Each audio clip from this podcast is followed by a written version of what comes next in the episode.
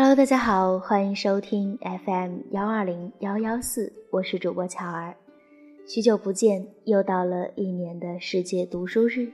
在过去的一年里，你读了多少书？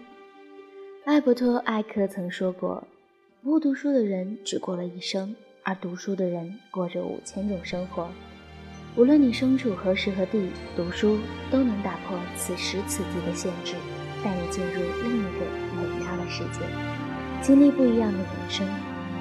今天借着世界读书日的机会，乔儿想继续与大家分享一本书。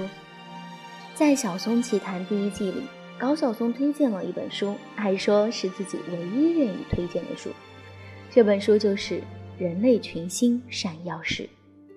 有人说，如果一个人读完《人类群星闪耀时》，没有被感动的至少起一次鸡皮疙瘩，是打死也不信的。一方面是因为书里的故事太精彩，跌宕起伏，热血沸腾；另一方面，这本书又实在好读，很多读者拿到书都是一口气读完，然后被感动得心潮澎湃。那么今天巧儿呢也是有幸借着 Kindle 的活动呢拿到了这本书的电子版。接下来呢，我们首先还是来听一听这本书作者的自序。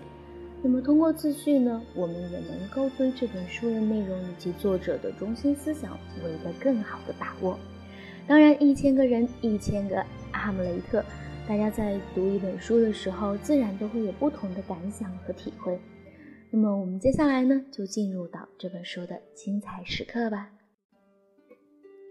斯蒂芬·茨威格，没有一个艺术家能在全天二十四小时始终保持不停的艺术创作。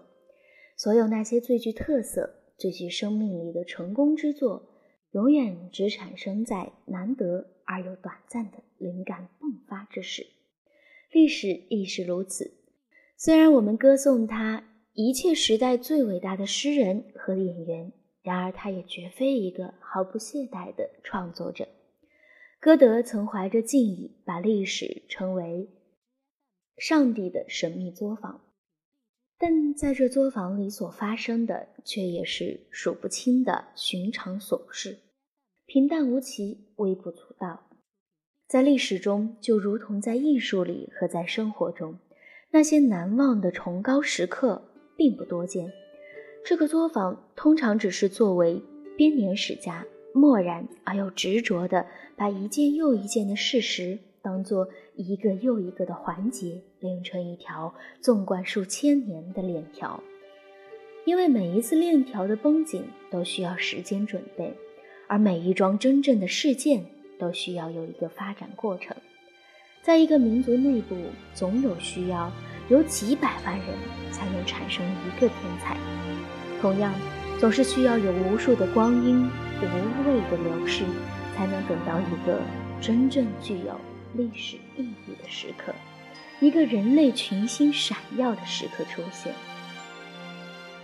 在艺术上，一旦有天才诞生。他必将流芳百世，而历史中这种星光闪耀的时刻一旦出现，就会决定未来几十年和几百年的进程。就像避雷针的尖端集中了整个大气层的电流一样，那些数不胜数的事件也都往往挤在最短的时间内发作。那些平时悠然缓慢的先后发生和同时发生的事。都被压缩在某个独一无二的短暂时刻，它将决定一切，也将改变一切。在这一时刻，一个简单的肯定或否定，某个来得太早或是太迟的决定，都让其后几百代人的生活因此变得不可逆转。它决定了一个人的生死，一个民族的存亡，甚至整个人类的命运。这种命运攸关的时刻充满戏剧性，在个人的一生和历史的进程中都是难得出现的。这种时刻可能集中在某一天、某一时，甚至常常发生在某一风中，但它们的决定性往往却是超越时间的。我把它们称为人类群星闪耀的时刻。因为在这个人类难以企及、不朽的时间黑夜里，他们宛若星辰，刺破了黑暗，放射出永恒的光芒。在这里，我想从极其不同的时代和地区来回顾这些群星闪耀的时刻，但我丝毫不想通过自己的虚构去渲染或夸大这一系列外在或内在事件的真实性。因为在那些崇高的时刻，历史本身的设计就非常完美，无需任何后来的帮手。历史是真正的诗人和戏剧家，任何作家都不得妄想超过他。